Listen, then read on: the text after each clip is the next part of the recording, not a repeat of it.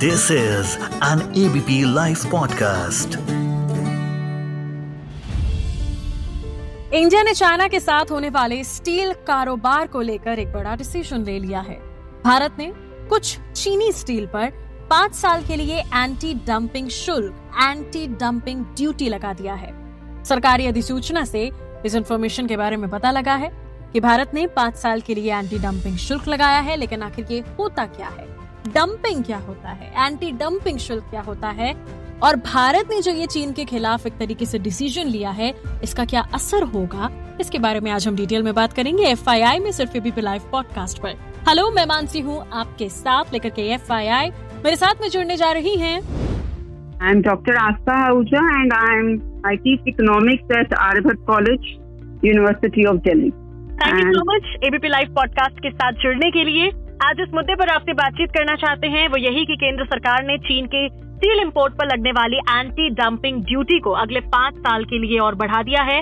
कहा जा रहा है कि ये चीन के लिए एक बड़ा झटका है। सबसे पहले आपसे यही जानना चाहेंगे आसान भाषा में अगर आप सबको बता सकें कि आखिर ये एंटी डंपिंग ड्यूटी होती क्या है। Mansi ji anti dumping duty समझने से पहले हमें पहले डंपिंग समझना चाहिए कि क्या बिल्कुल बिल्कुल। तो डंपिंग जो है एक तरह से आ, मतलब इसको बहुत ही एक कंट्रोवर्शियल इशू है ट्रेड के अंदर। तो डंपिंग का मतलब ये होता है कि कोई देश जो है एक प्रोडक्ट प्रोड्यूस करता है और अपने देश में वो एक अलग दाम पे बेचता है हायर हायर प्राइस पे बेचता है और जो वो एक्सपोर्ट करता है वो कम दाम पे करता है। ओके तो जैसे कि अगर चाइना ने अपने यहाँ पर कोई प्रोडक्ट प्रोड्यूस किया है तो वो अपने देश में जो है उसका दाम उसका ज़्यादा होगा और वो भारत में अगर एक्सपोर्ट करे तो उसका दाम कम होगा। तो इसको डंपिंग कहते हैं। तो डंपिंग जो है ये बहुत ही कंट्रोवर्शियल जो है इशू है ट्रेड पॉलिसी में इसको जो है। जी। तो अगर हम एंटी डंपिंग की अब बात करें? जी जी जी बिल्कुल मैं उसी पे ही आ रही हूँ। डंपिंग जो है तो एंटी डंपिंग वैसे तो जो है अगर आप डब्ल्यूटीओ का हम देखेंगे तो डब्ल्यूटीओ का जो एग्रीमेंट है तो डब्ल्यू तो कहते हैं कि बाइंडिंग टैरिफ होने चाहिए। टैरिफ का मतलब होता है टैक्स जिसे हम कहते हैं। जब हम ट्रेड में लगाते हैं तो हम टैरिफ बोलते हैं। तो बाइंडिंग टैरिफ होते हैं जो कि हम मतलब it should apply to all the trading partners equally यानी कि most favoured nation M F N जो हम कहते हैं। लेकिन डब्ल्यूटीओ जो है कई एग्रीमेंट पे जो है उसने एक्सेप्शन भी अलाउ कर रखी हैं जिसमें से एक है action to be taken against dumping okay तो जंपिंग जो बेसिकली है कि आप जो you are selling a good at unfairly low price दूसरे देश में जब आप कर रहे हैं। हम्म। लेकिन ये करने के लिए आपको एंटी डंपिंग ड्यूटी जो है वो लगानी जब होती है हम्म। तो जो गवर्नमेंट है उसको ये देखना बताना पड़ता है कि yes dumping has taken place उसको बताना पड़ता है कि कितनी डंपिंग एक्सटेंट ऑफ़ डंपिंग क्या है? व्हेन आई से एक्सटेंट ऑफ़ डंपिंग यानी कि how much lower the export price is than the price in the domestic country जो उसके होम मार्केट का क्या price then it has to show कि जो ये डंपिंग है it is it is threatening to its own industry जो exporting country की इंडस्ट्री है उसको वो थ्रेटन कर रहा है. It is causing an injury अब ये हम बात करें अगर डंपिंग जो है इसको हम इकोनॉमिक्स की भाषा में कहें तो हम इसको प्राइस डिस्क्रिमिनेशन भी कहते हैं प्राइस डिस्क्रिमिनेशन अच्छा। अगर एक कस्टमर से आप कुछ चार्ज करते हैं और हम्म। दूसरे कस्टमर से आप कुछ और प्राइस चार्ज करते हैं जी तो अगर हम ये बात करें तो जैसे हम डिस्काउंट देते हैं एयरलाइंस डिस्काउंट भी देते हैं ना कभी फेस्टिव सीज़न ऑफ़र होता है हाँ। है ना या स्टूडेंट्स के पासिस का होता है रेलवे में या सीनियर सिटीजन को देते हैं हम तो ये हम्म। तो एक बिज़नेस प्रैक्टिस है ही अगर हम कहें तो बिज़नेस हम्म। प्रैक्टिस है ये यहाँ पर। But hmm. मतलब ये एक हमारी जो है जो लीगल डेफिनेशन है डंपिंग की वो थोड़ी सी अलग हो जाती है इकोनॉमिक डेफिनेशन से अगर हम बात करते हैं। Okay okay. अब तो अब ये जो एंटी डंपिंग है यानी कि जो आप डंप कर रहे हैं हम उसके ऊपर आप पर टैक्स लगाते हैं। तो एंटी डंपिंग जो है it is basically a protectionist policy आप अपनी इंडस्ट्री को जो है प्रोटेक्ट करना चाहते हैं। अच्छा यानी कि अगर रीजन हम देखें जो चाइना पे लगाया है वो यही रीजन है। जी।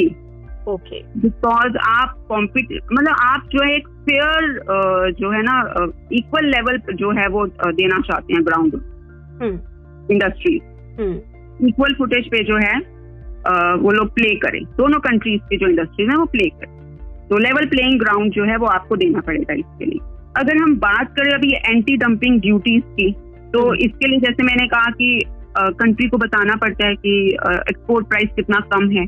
कंपेयर टू दी जो कंट्री की होम मार्केट में है चाइना का जहाँ अपने घर में जो बेच रहा है। जी। तो उसके लिए आपको एक कोई एक फेयर प्राइस निकालना पड़ता है कि इतना प्राइस होना चाहिए। हम्म, उससे पहले मैं एक बात बताना चाहूँगी कि ये जो एंटी ये जो डंपिंग की कंप्लेंट्स हैं ये 1970 के बाद से बहुत ज़्यादा बढ़ गई।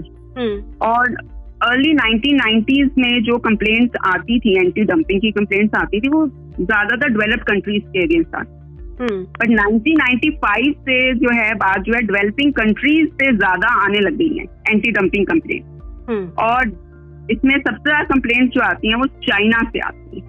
ओके। चाइना से सबसे ज़्यादा कंप्लेंट्स आती हैं। एक बात जो मैं आपको बताऊँगी कि बिज़नेस वीक में एक ट्वेंटी फ़र्स्ट जून 2004 में एक स्टोरी आई थी wielding a heavy weapon against China okay तो उसमें क्या था कि यूएस ने जो है चाइना को लेबल कर रखा है जब भी यूएस जो है देखता है कि वहाँ पर चाइनीज़ एक्सपोर्ट बढ़ रहे हैं तो चाइना को उसने लेबल कर रखा है नॉन मार्केट इकोनॉमी हम्म, तो बिज़नेस वीक स्टोरी में यही आया था कि यूएस फर्म ने जो है एंटी डंपिंग कंप्लेंट जो है फ़ाइल की थी चाइनीज़ एक्सपोर्टर के खिलाफ। हम्म, तो उसने क्या किया था कि यूएस ने जो है सिंपली जो चाइना का डेटा था on the cost of production वो इग्नोर कर दिया। क्यों? क्योंकि यूएस को लगता है कि जो उनका कॉस्ट ऑफ़ प्रोडक्शन का डेटा है वो डिस्टॉर्टेड है। डिस्टॉर्टेड है कि उन्होंने लोन्स जो है वो सब्सिडाइज रेट पे दिए होंगे। और युआन को कंट्रोल अपनी एक करेंसी को कंट्रोल कर रखा है। तो ऐसे में गवर्नमेंट ने क्या किया वो डेटा यूज़ करती है किसी और डेवलपिंग कंट्री का जिसको वो मार्केट इकोनॉमी मांगती है। तो इसका मैं आपको एग्ज़ाम्पल दूँगी। टीवी और फर्नीचर के केस में यूएस ने इंडिया का डाटा यूज़ किया ओके जबकि इंडिया जो है it is not a big exporter of these goods okay लेकिन इंडिया की प्रोडक्शन कॉस्ट क्योंकि ज़्यादा थी इसलिए चाइना जो था it was found guilty of anti dump it was found guilty of dumping hmm, hmm, तो जो है उन्होंने एंटी डंपिंग ड्यूटी जो है फिर इनके ऊपर लगाई थी टीवी पे और ये फर्नीचर वगैरह पे। ये बिज़नेस वीक जून 21 2004 का है। इसमें जी एक रिपोर्ट आई। जी। तो इसी तरह से भारत ने भी जो लगाया है डोमेस्टिक स्टील प्राइसेस के ऊपर जो है हम्म, एंटी डंपिंग ड्यूटी तो हम्म, बेसिकली ये है कि आपको लेवल प्लेइंग फ़ील्ड जो है हमें अपने मैन्युफैक्चरर्स को देना है। हम्म, हमें अपनी इंडस्ट्री को प्रोटेक्ट करना है। और ये सारे स्टील पे नहीं लगा है। हम्म, ये सिर्फ़ जो है कोल्ड रोल्ड कॉइल्स पे लगा है। Okay okay. इंडियन मार्केट पे इस पे लगा है। और इससे पहले मैं आपको बता दूँ कि ये फरवरी 2022 में एंटी डंपिंग ड्यूटीज़ जो है वो हटा भी ली थी सरकार ने। अच्छा ओके। जी ये हटाई भी थी। तब जो है फाइनेंस मिनिस्टर निर्मला सीतारमन ने कहा था कि इन लार्जर पब्लिक इंटरेस्ट हमने इसको किया है। उन्होंने रिवोक कर दी थी।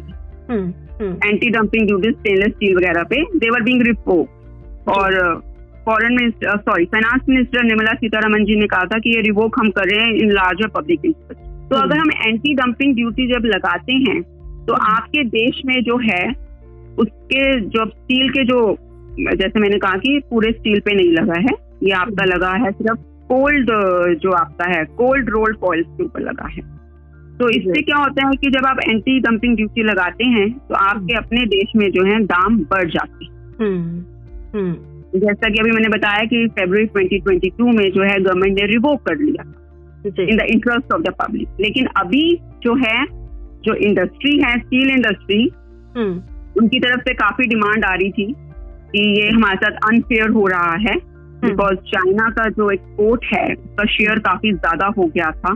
हमारे यहाँ पर स्टील को लेकर। हम्म, इस वजह से जो है इंडस्ट्री से काफ़ी कंप्लेंट आ रही थी।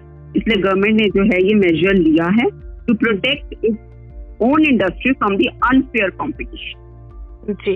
एक तरीके से ये भी कहा जा रहा है कि भारत ने चीन के एक तरीके से खिलाफ ये कदम उठाया है। तो आप इसे इन फ्यूचर किस तरह से देखते हैं? देखिए मैं कोई खिलाफ तो ऐसा नहीं कहूँगी मैं सिर्फ़ यही मानूँगी कि इकोनॉमिक्स की अगर मैं बात करूँ तो यस हमें अपनी जो मैन्युफैक्चरिंग इंडस्ट्री है उसको जो है ग्रोथ करनी चाहिए उसकी प्रोटेक्शन के लिए। जो भी सरकार को कदम लगते हैं ठीक हैं वो हम्म। कदम उठाने चाहिए। लेकिन हाँ साथ के साथ जो है जनता की जेब का भी ध्यान रखना चाहिए। जी। तो दोनों तरफ़ से उसको बैलेंस लेकर जो है वो चलना चाहिए। क्योंकि इकोनॉमिक ग्रोथ जो है वो बहुत ज़्यादा देश के लिए हर वर्ग के लिए ज़रूरी exactly thank you so much हमारे साथ जुड़ने के लिए एबीपी लाइव पॉडकास्ट पर। मैं मानसी हूँ आपके साथ। This is an ABP live podcast